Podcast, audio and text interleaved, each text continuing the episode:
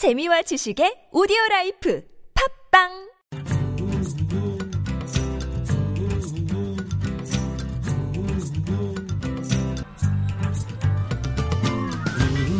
수베디의 만프통신. 안녕하세요. 수베디 여거라즈입니다. 영국의 끝에 있는 지역에서 런던까지 가장 빠르게 오는 방법을 제시한 사람에게 천만 파운드를 상금으로 드리겠습니다 며칠 전 영국의 한 신문사가 내놓은 공모입니다 천만 파운드 한국 돈으로 147억 3천만 원 치열한 경쟁 속에서 우승자가 뽑혔습니다. 영국의 끝에 있는 지역에서 런던까지 가장 빠르게 오는 방법은 이것이었습니다. 좋은 친구와 함께 가는 것.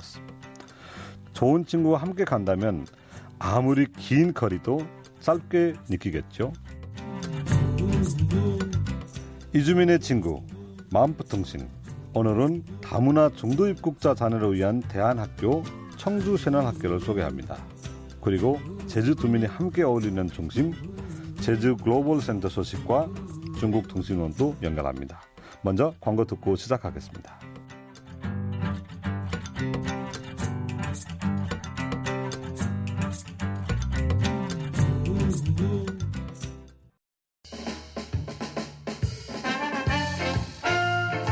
스웨드가 부른다. 부모의 재혼 등으로 한국에 온 외국 아동인 종도 입국 청소년들은 한국 생활 적응에 많은 어려움을 겪습니다. 지난해 외국인 주민 현황 조사에 따르면 만 18세 이하 다문화 자녀는 20만 8천여 명인데요. 이들 가운데 학업을 중단하는 아이들이 많다고 합니다. 특히 15세 이상 높은 연령대에 국내에 입국하는 중도 입국 청소년들은 청소년기의 혼란과 다문화 가정 자녀라는 이중의 어려움을 함께 겪고 있는 것으로 드러나는데요. 청주시에는 이러한 중도 입국 청소년들을 위한 다문화 대안학교가 있습니다. 청주 새날학교인데요. 곽만근 교장선생님 연결해 자세히 알아보겠습니다. 교장선생님 안녕하십니까? 네, 안녕하세요. 반갑습니다. 네, 반갑습니다. 네네. 앞서 중도 입국 청소년들을 위한 다문화 학교라고 소개했는데 네네. 왜 이런 학교가 필요하다고 생각하십니까? 우리 아이들은 외국에서 태어나서 중도의 부모님들과 함께 한국에 들어왔기 때문에 우선 언어가 다르고 또 일반 학교에서 그 학교 과정을 따라갈 수가 없습니다. 그래서 한글 기초 과정이 꼭 필요하고 네. 또 어느 정도 수업이 따라갈 정도로 하기 위해서는 한 약 2년 정도 기초교육하고 교과목 교육을 받아야 하기 때문에 이런 대안학교가 필요한 것 같습니다. 네. 교육 과정은 어떻게 됩니까? 뭐 초, 중, 고등학교 과정이 모두가 있는지. 예, 예. 초중고 과정 전체를 운영하고 있고요. 예, 예. 이제 처음에 들어와서 기초 한글 과정을 이렇게 배우면 네네. 어느 정도 한글 수업이 가능한 학생들에게 이제 초등 과정, 중등 과정, 고등 과정 공부해서 검정고시 준비하고 있어요. 아, 검증국수를 준비하시고, 예. 네네. 현재 정주신학교의 학생들이 몇 명 정도 다니고 있는가요? 수시로 변동은 있지만 네. 보통 20명에서 30명 정도로 보면 되겠어요. 아, 변동이 있다는 것이 얼마 정도 적응하게 되면은 일반 학교로 가는가요? 그렇죠, 그렇죠. 예. 네. 근데 국가를 따지면 몇 개의 국가 정도 있는가요? 우리 많지는 않은데 한 4개, 5개 국가 있어요. 어디 나라입니까, 주로? 그 주로 고려인들 있죠. 교류인, 예. 네, 고려인들과 중국, 조선족, 몽골, 태국 이 정도 있습니다. 네. 그 중에서 가장 많은 학생들이 있는 나라는 예, 러시아와 중국이죠. 러시아와 중국이. 네네. 수업, 아이들을 모국어로 이루어지는가요? 아니면 어떤 방식으로 지금 진행하고 계시는가요? 음, 이 아이들에게 진, 진정으로 필요한 거는 이제 한국이라는 사회에서 적응해야지 되기 때문에 네. 어, 전 과정을 그 일부러 한국어로 진행을 하고 있어요. 예. 근데 선생님들도 다 한국인 선생님들이고 예, 예, 맞습니다. 한국 사회 정착으로 위한 기초를 만들어 줄수 있는 거네요. 예, 예, 맞습니다. 예. 정도 입국 청소년은 다문화 가족 지원법, 외국인 저우 기본법상 지원 대상에서 제외된다면 교육 사각지대라는 말씀이 있는데 관련 부분에 대한 지원책 마련이 시급하는데요. 교육 사각지대인데 제일 중요한 거는 이제 정부에서 이 아이들을 이렇게 포용하는 게 제일 중요하겠고요. 네.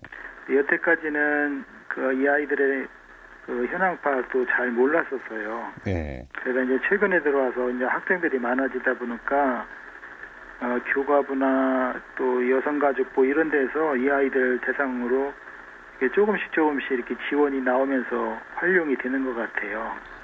서울시 같은 데는 뭐 교육청과 뭐 출입국관리사무소 이렇게 업무 협약을 맺어서 네. 뭐 현황이 어느 정도 되고 이 정보도 이제 공유하면서 이 아이들이 집에 있는 아이들을 다시 이렇게 이끌어내는 것도 있고 또 청소년 카드를 이렇게 활, 할인을 해서 이렇게 하는 제도가 있는데 네. 중요한 것은 이거는 그냥 부분적인 도움을 주는 거고 네. 이게 이 학생들에게 진짜로 필요한 거는 그 일반 교과 과정으로 이 아이들을 이렇게 편입해서 어, 전문가들이 이렇게 교육하는 게 제일 좋은 것 같아요. 예.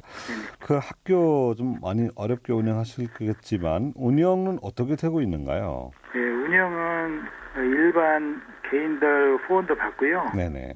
또 이제 정부 정부에서는 받는 데가 없는데 유한재단에서 많이 도와주고 있어요. 네. 그러니까 이제 도교육청에서 우리가 1년에 필요한 프로포절이 있는 것도 하고 개인 후원도 하고 이렇게 하고 있습니다. 예. 그 부산 아시아 학교나 네네. 광주 새날 학교처럼 교육청 의탁을 받은 곳과 의탁받지 않은 곳이 차이점이 뭔가요? 차이점은 일단 위탁을 받으면 재정 지원이 나오고요. 네.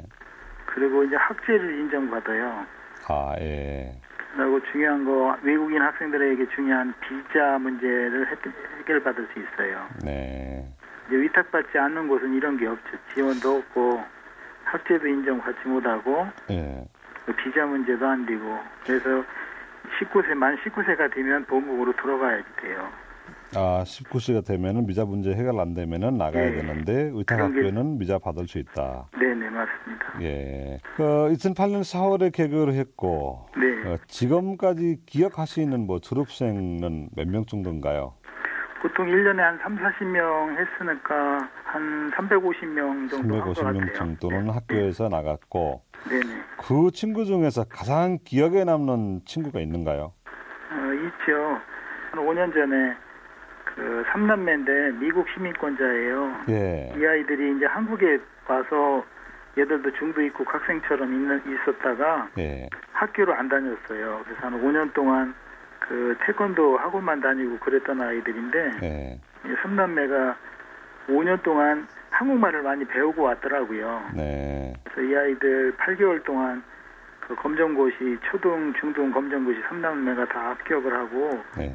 어, 다시 미국으로 들어간 학생들이 기억나고요. 네. 또 올해 초에는 여기 자체적으로 고졸 검정고시에서 대학교 간 애들이 몇 명 있어요. 그 학생들이 기억이 남죠. 예. 그 끝으로 중도입국 자녀를 키우고 있는 분들이나 뭐 주변 분들에게 하고 싶으신 말씀 있다면요.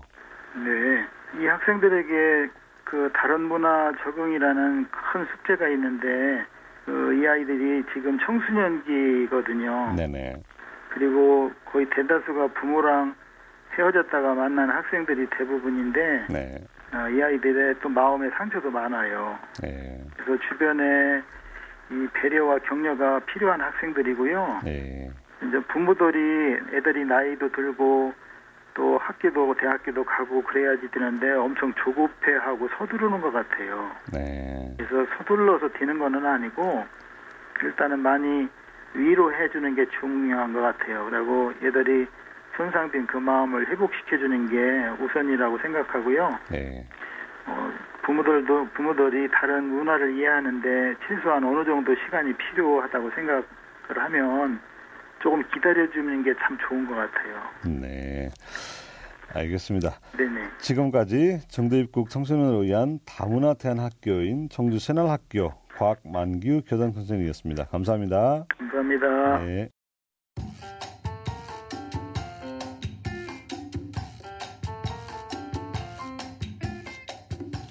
지금 여러분께서는 이주민이 주인인 다문화 라디오 방송 수베디의 만프통신을 듣고 계십니다.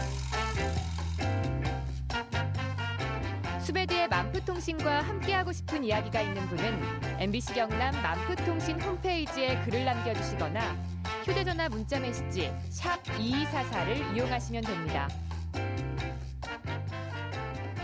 수베디의 만프통신, 청취자 여러분의 다양한 이야기를 기다리고 있겠습니다.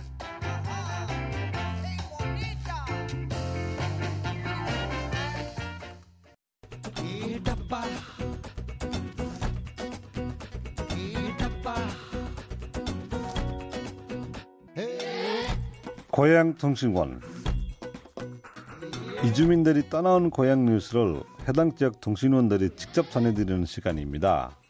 오늘은 중국 통신원 김광화 씨입니다. 광화 씨 안녕하세요.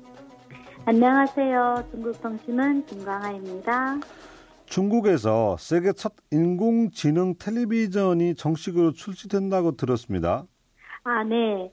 중국 기업이 자체로 개발하고 생산한 세계 첫 인공지능 텔레비전이 정식으로 출시됐습니다.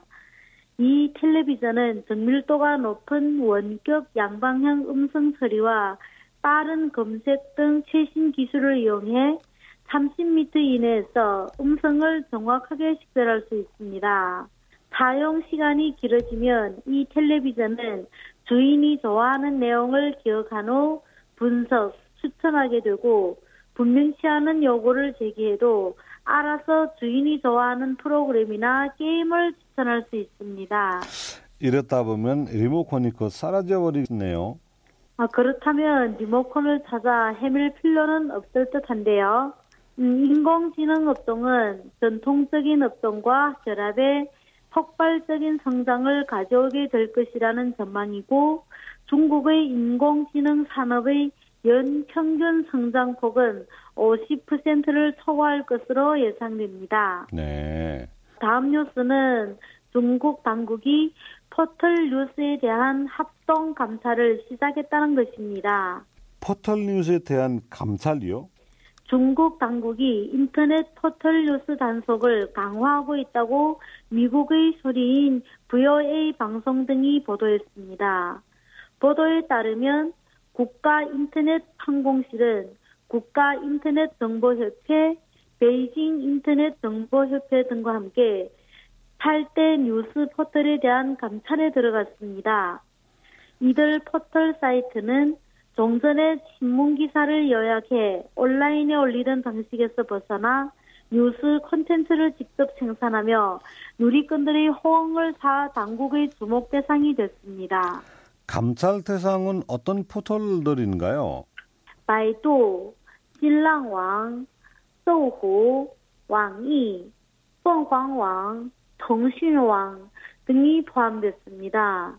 전문가들은 인터넷 언론에 대한 이런 단속이 날이 갈수록 심해질 것이라고 우려를 표하고 있는 상황인데요. 당국은 이달 1일부터 모바일 애플리케이션 사용자에 대해 실명 등록 의무화 조처도 시작했습니다. 문제입니다. 다음 뉴스는요. 혹시 동자단이라고 들어보셨어요? 동자단이요? 글쎄요. 뭘까요? 아, 동자단은 어린이 소변을 놓고 삶은 동자단이 최근 미국 뉴욕타임스에 소개됐습니다. 중국 저장성 뚱양시에서는 매년 봄이 되면 10살 미만 아이들이 소변으로 달걀을 삶아먹는 풍습이 있습니다. 이 풍습은 지난 2008년 도시 무형 문화유산에 등록되면서 지역을 대표하는 풍습으로 자리 잡고 있습니다. 상인들은 아이들이 소변을 구하기 위해서 초등학교로 찾아가거나 일부는 공중 화장실 등에서 소변을 사는 것으로 알려졌습니다. 동자단을 왜 먹는지도 궁금하고 맛는 맛은 어떨지도 궁금하는데요. 네, 맛은 짜고 간혹 냄새가 나지만 혐오스러울 정도는 아니라고 하는데요. 마을 주민들은 동자단을 먹으면 1년간 아무 탈 없이 지낼 수 있고 원기 회복에 좋다고 여기기 때문입니다. 오늘 준비한 소식은 여기까지입니다. 네, 감사합니다. 네, 지금까지 중국통신원 김광아였습니다. 이주민 센터 소식. 서울, 경기를 제외한 대다수의 한국 지자체는 인구 감소로 고민인데요. 늘어나는 이주민들로 인구가 점점 늘어나는 지자체가 있습니다. 바로 제주도입니다. 국내 내륙의 이주민부터 결혼 등 다양한 이유로 이주민들이 제주를 채우고 있는데요. 3천 명의 다문화 가구와 2만 명의 거주 외국인 그리고 제주도민이 함께 어울리는 중심에 제주 글로벌 센터가 있다고 합니다. 그래서 오늘은 제주 글로벌 센터에 대해 알아보겠습니다.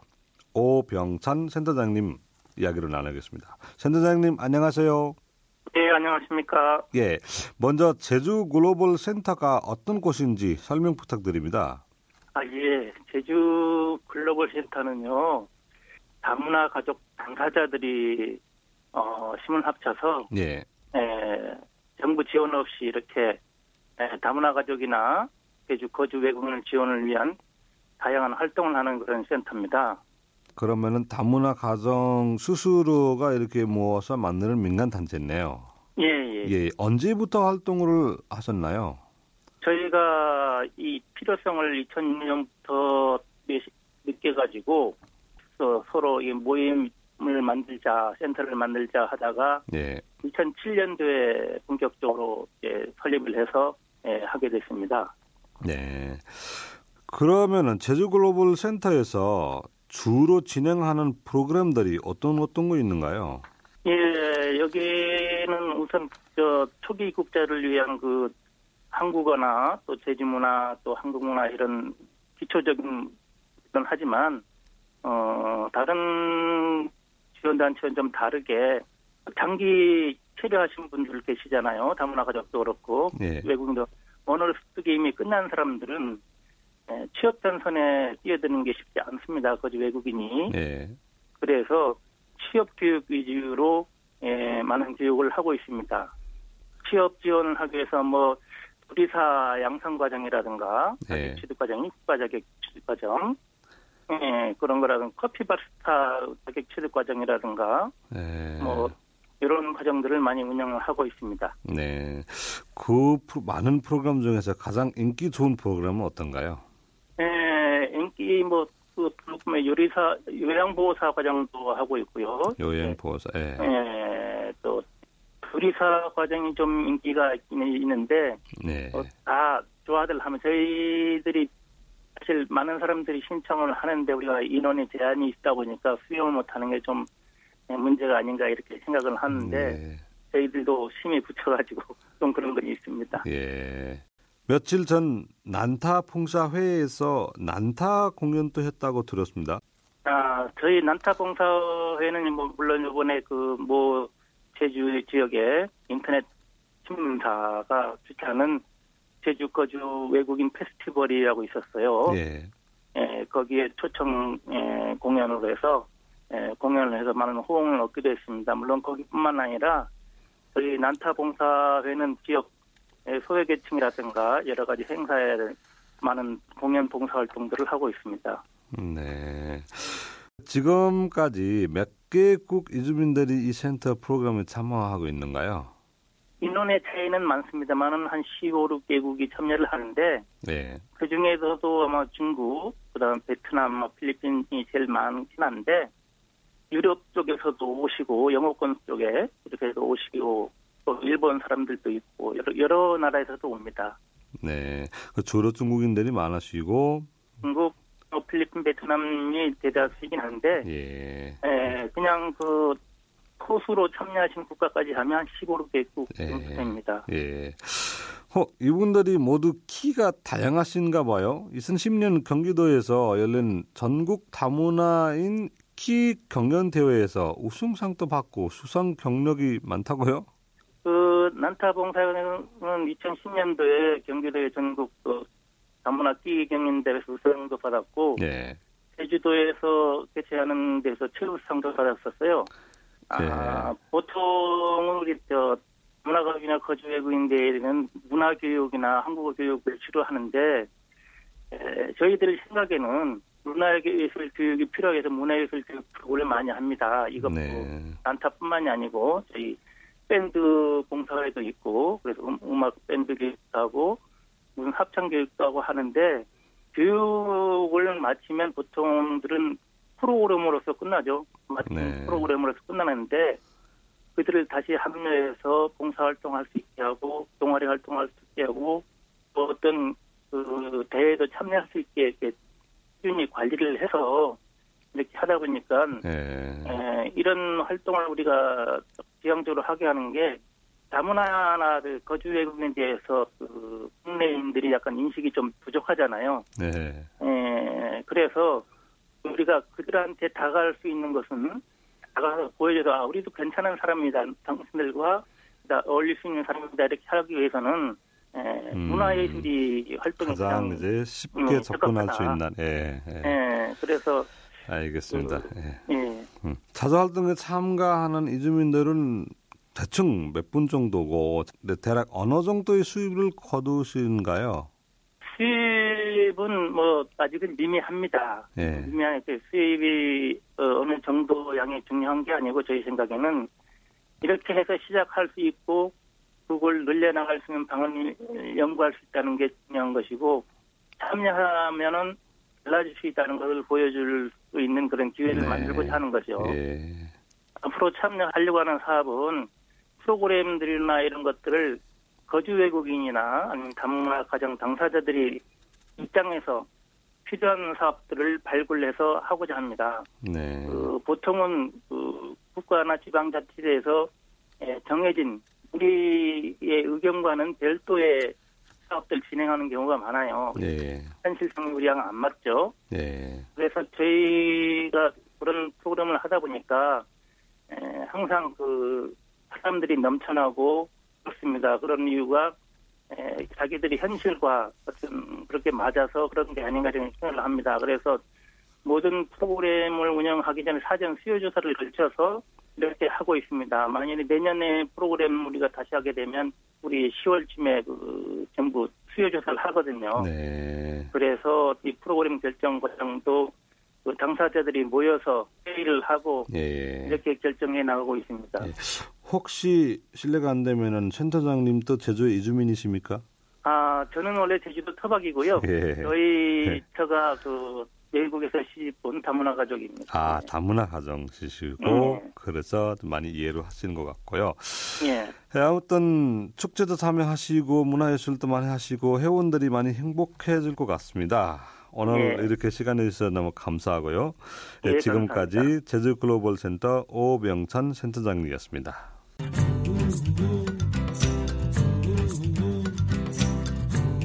오늘 준비한 소식은 여기까지입니다. 무더운 여름을 시원하게 보내는 법은 사람마다 다 다르는데요. 무더운 여름 시원하게 지내기.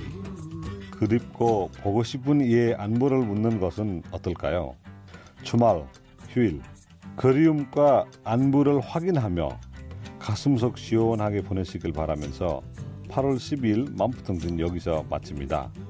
팟캐스트 팟빵에서 만푸통신 검색해 보시고요. 저희는 다음 주에 뵙겠습니다.